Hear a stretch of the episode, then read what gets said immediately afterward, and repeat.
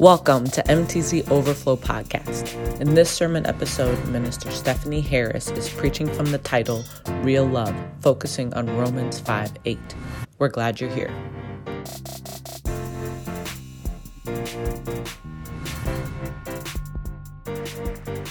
All righty then. Our text for today is Romans 5 8. I will read Romans 5 6 through 11 for context. So I would ask that you grab your devices, or if you're still like me and have a paper, paper Bible, that you would grab your, grab your Bible and please stand for the reading of God's word. And I will be reading from NIV. So I'll say it again Romans 5. I will be reading verses 6 through 11. All righty. You see, at the right time, when we were still powerless, Christ died for the ungodly. Very rarely will anyone die for a righteous person, though for a good person, someone might possibly dare to die. But God demonstrates his love for us in this. Since we have now been justified, jumped ahead, start again. But God demonstrates his love for us in this. While we were still sinners, Christ died for us. Since we have now been justified by his blood, how much more shall we be saved from God's wrath through him? For if while we were God's enemies, we were reconciled to him through the death of his son, how much more, having been reconciled, shall we be saved through his life? Not only is this so, but we also boast in God through our Lord Jesus Christ, through whom we now have received reconciliation. I'm going to focus on but God demonstrates his own love for us in this while we were still sinners, Christ died for us. The title of this sermon is Real Love. You may be seated. Ooh, Father God, I just ask now, Lord, that you anoint me afresh, give me preaching power. May the words of my mouth and the meditation of my heart be acceptable in thy sight. O Lord, my strength and my redeemer. Amen. Amen. All righty, finding and feeling love can be very confusing. Over 30 years ago, Gary Chapman introduced the notion of the five love languages. This concept was born out of his counseling experiences, and it was written to help couples understand how they give and receive love. You know, we, they, we've all talked about them, right? It's physical touch, words of affirmation, quality time, gifts, acts of service. Would you believe that Chapman has sold over 20 million copies? Now, Chapman is not the only self help book about love. We have podcasts, relationship coaches, clubhouse rooms, and a host of songs that tell to us about someone searching for and are confused about love. Let us consider the book of Whitney. You know how Whitney Houston asked the question How will I know if he really loves me? Yeah. And then Patti LaBelle tells us, oh, if only you knew how much I do love you. Now, y'all all know how that song goes. She had rehearsed her line. All right, until she had them. Amen, amen, amen. But when she finally got up the nerve, the word just didn't seem to come out right. That's all right, I got it, all right. y'all were with me, y'all were with me. But frankly, most of us at some point probably have felt a little bit like Mary J. Blige on track three of the album The 411 when she told us she was looking for a real love. You know, one that would set her heart free. She was looking for a love that she could feel. And she often left us questioning if a real love could be found. Now, I'm going to give y'all a break. I'm going to ask y'all to come on back. Come on back. Come, yep, I know. Now, come on back. Come on back. As kids, we have learned about real love in a very simple song. It goes something like this Jesus loves me, this I know. And we all know what comes next. For the Bible tells me so. Little ones to him belong. They are weak, but he is strong. Oh, yes, Jesus loves me. So we all know as kids, we have learned to exclaim that Jesus loves you. Now, I heard what you said. She said this was about God, and you are absolutely right. So let's just go to the Gospel of John before we get too far. See, John tells us that in the beginning was the Word, And the Word was with God, and the Word was God. And the Word was made flesh and came down and dwelt among us. So theoretically, we could rewrite this song and we could sing it like this. I'm going to do my Stanley Cafe remix, and they're not even here. we could rewrite it to say, God loves me, this I know, for the Bible tells me so.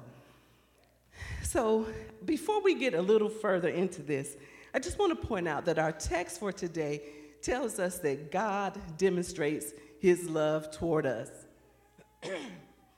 what I found interesting is that this verb is written in the present tense. It says, God demonstrates his love. What it does not say, because it is not written in the past tense, it does not say that God showed his love, because if God showed his love, that means that the demonstration of his love would be complete, because it happened in the past. It is not in the future tense, because if it was in the future tense, then the text would say, God will demonstrate his love, which means that it will happen sometime in the future, which might be unknown to us. Mm, yeah. It is not in the imperfect tense or the conditional tense. If it was in that tense, it would say it would God would demonstrate his love, meaning that it may or may not happen depending on the circumstances. You know, you would go to the grocery store, but you might need a nap after church. we need a nap.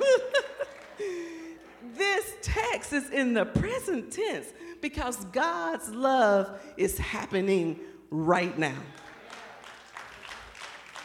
It is not over. It is not done with. It is not based on an action. It is not something that will happen in the future. It happens right now and it continues to happen. And God gives us this gift of love that keeps on giving. So the question for today is how does God demonstrate his love? The first way that God demonstrates his love is by the timing. Our text says that God loved us while we were sinners.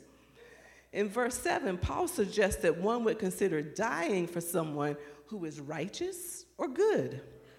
The message states it this way We can understand dying for a person worth dying for. And we can understand how someone good and noble could inspire us to a selfless sacrifice. But can you imagine dying for someone that you have just decided is not good or worthy? Honestly, can you imagine doing anything good or kind for someone that you don't see as worthy?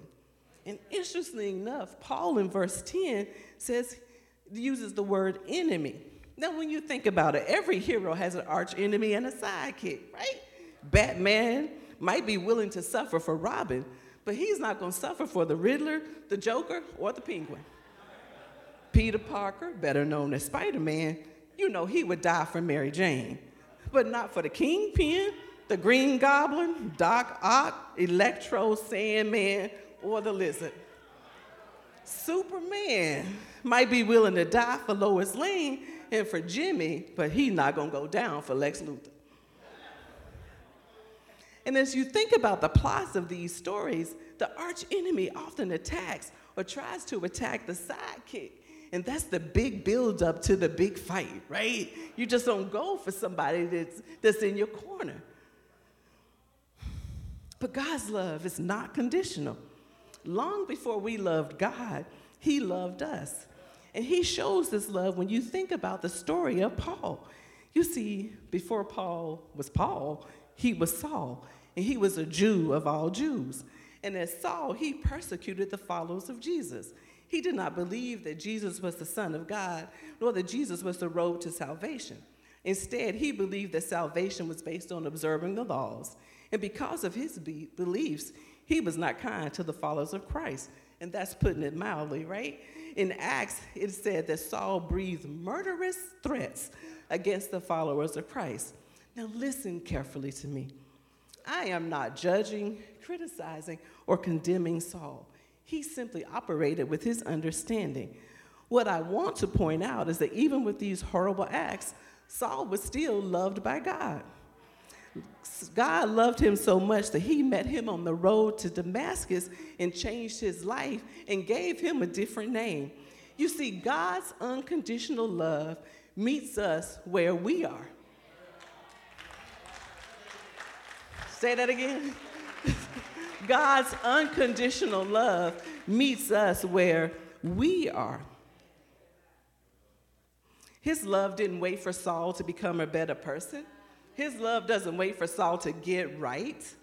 His love is not based on who Saul is. His love is based on who God is, because God, after all, is love. 1 John 4 16, we have come to know and have believed the love which God has for us. He shows us abundant loving kindness. The Lord is slow to anger and abundant in loving kindness, forgiving iniquity and transgressions that you can find in Numbers. So I would suggest to you, my brothers and sisters, that there are aspects of our culture that make it hard for us to comprehend God's love. You see, we live in the world of cancel culture. Okay, I had to call my daughter so she could explain it to me. I, I didn't know. I, she, she had to break it down. I, I shouldn't have said that. I shouldn't have said that, but I did. I did. I had to break. She had to break it down for me. And she said to me, Come on, mom, cancel culture.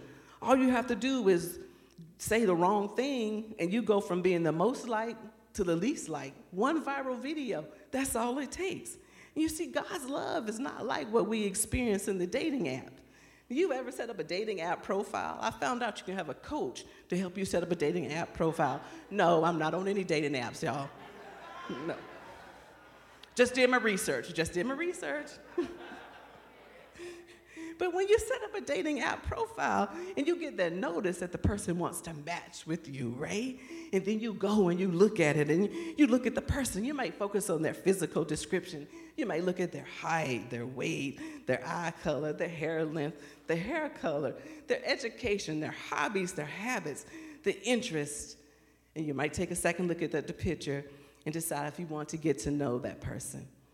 And what happens is people tend to see one thing that they don't like and they swipe left. And any opportunity for further communication is canceled. You see, in this cancel culture and in our dating apps, it takes just one thing and it's over.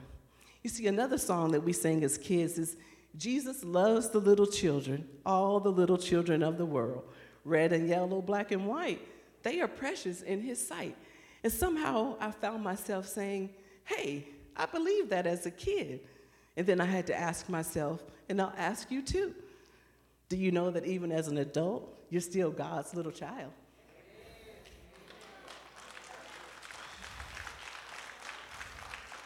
And because you are God's little child, He still loves you too. And see, society tells us that we are unlovable because of our body size, our skin tone, the amount in our bank account, the amount that's not in our bank account, our family size, our marital status, our zip code, our parents' zip code, and that list could just go on and on.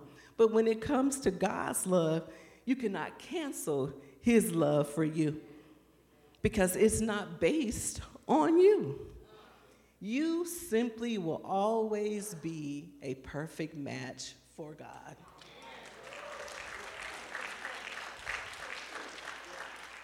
And the reality of our story is that God thought we were worth saving. He didn't decide to throw us away. He thought we were worth keeping. He thought each and every one of us was worth dying for. His unconditional love meets us where we are. And although it meets us where we are, it also changes us. We cannot stay the same when we walk in His love. His unconditional love transforms our lives. But it's a love that He gives to us each and every day, moment after moment. He shows us this unconditional love that is called the agape love. But secondly, God shows His love by the actions of Christ. Four simple words Christ died for us. I'll say it again Christ died for us. Four words, simple yet profound, equally mind blowing as his unconditional love. And so I'm going to try to explain it. We know Christ is God's one and only Son, which means that Christ is both human and divine. At Christmas time, we sing this song when he's Mary's little baby, and we ask the question Mary, did you know? Mary, did you know that your baby boy would one day walk on water? He would save our sons and daughters. Did you know your baby boy has come to make you new? The child that you delivered will soon deliver you.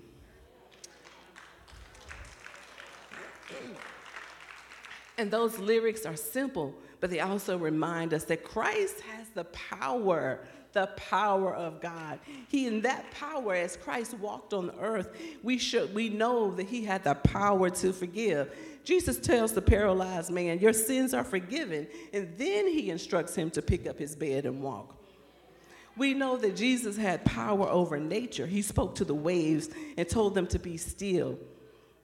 And he said, Peace be still. And so I just want to remind you that the presence of Jesus can cause you to have peace in the middle of any of your storms. Jesus has the power to heal people of their illnesses. Remember, there was a lame man, and then there was the woman with the issue of blood who had suffered for 12 young, long years, and with just one touch from Jesus, he did for her something that none of the doctors could do. And so I just want to remind you again that one touch from the Lord can transform each and every one of our lives.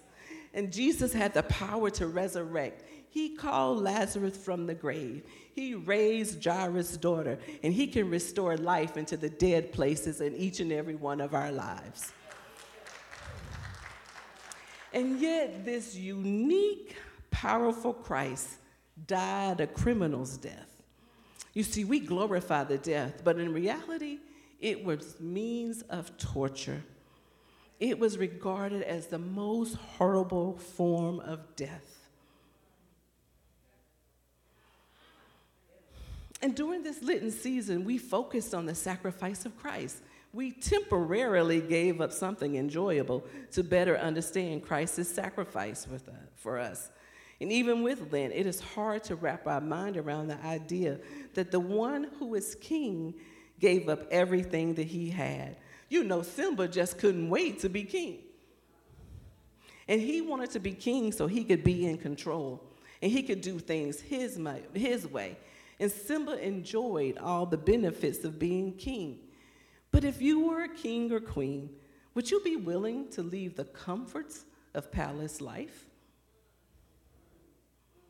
Would you be willing to die a poor man?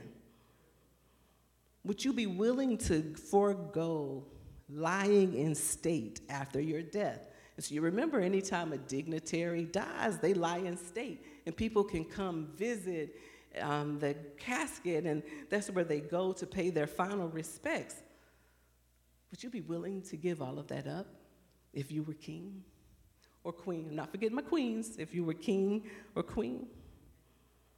Would you be willing to be humiliated, humiliated and mocked by your subjects? Would you? Could you? And yet, that is exactly what Jesus did for us. And the Mississippi Mass Choir reminds us he could have come down from the cross. But it wasn't the nails or the spikes that held him to the cross, it was love that kept him there. See, Christ is unique. There is no other like him. He is our master. He is the wonderful counselor. He is our prince of peace. He is the good shepherd, the bread of life. He is Emmanuel, but most importantly, he is our savior because only He has the power to save us from our sins. And out of His love for us, He died to save us and free us from the punishment of our sins. And Christ and God shows us a reckless love. It is an overwhelming, never ending, reckless love. It chases me down, fights till I'm found. He leaves the 99, and I can't earn it. I don't deserve it. And still, he gave himself away. It is an overwhelming, never ending, reckless love of God. And when we were his foe, still his love fought for us because he has been so, so good to us. And we were not worthy. He paid it all for us. It is an overwhelming, never ending, reckless love of God. God shows his love for us in unequivocal terms at a time in our life when we weren't even interested in following God. He died. He let his son die simply to close the rift and to reconcile us back to him. It is hard to understand and accept God's love because, from a human perspective, it simply boggles the mind. We never, never, never have to question, doubt, or wonder about God's love. It is certain and irrefutable. When Jesus died on the cross, it was like God was saying to each and every one of us, If only you knew how much I do love you. As he sat there on the cross, if only you knew how much I do love you. As you see, God and Jesus didn't have to search for the words because there was something that he said on that cross, and it was, Father, forgive them. You see, Mary J. Blige was looking for real love but it was Mary's son who gave it to us on the cross. As he was crucified on that old rugged cross, and we used to say, on a hill far away stood an old rugged cross. It was an emblem of suffering and shame. But I love that old road cross where the dearest and the best for a world of lost sinners was slain. You see, Jesus is uniquely God and man. He is the only person who died for our sins, and he is unique because he is the only person to conquer death. We all know that they have we that they have judged him from mar- they marched him from judgment hall to judgment hall. They beat him and he died. But we also know that that's not how our story ends. Because early on Sunday morning, he got up with all power and authority in his hands. God shows us his love by not only forgiving us of our sins, but also going either further and bringing us and welcoming us into his family. He loves each and every one of us unconditionally. It is a love stronger than what any bae, boo, honey bunny, sweetie pie, cutie pie, girlfriend, boyfriend, your boo thing can ever give you. Thank you for joining us. We're so happy that you're here. Please continue to connect with Mount Zion Baptist Church on our Facebook page, YouTube channel, and our website, mtzlife.com. We continually put out new content, so be on the lookout and turn those notifications on. Looking forward to seeing you back here soon. Have a blessed day.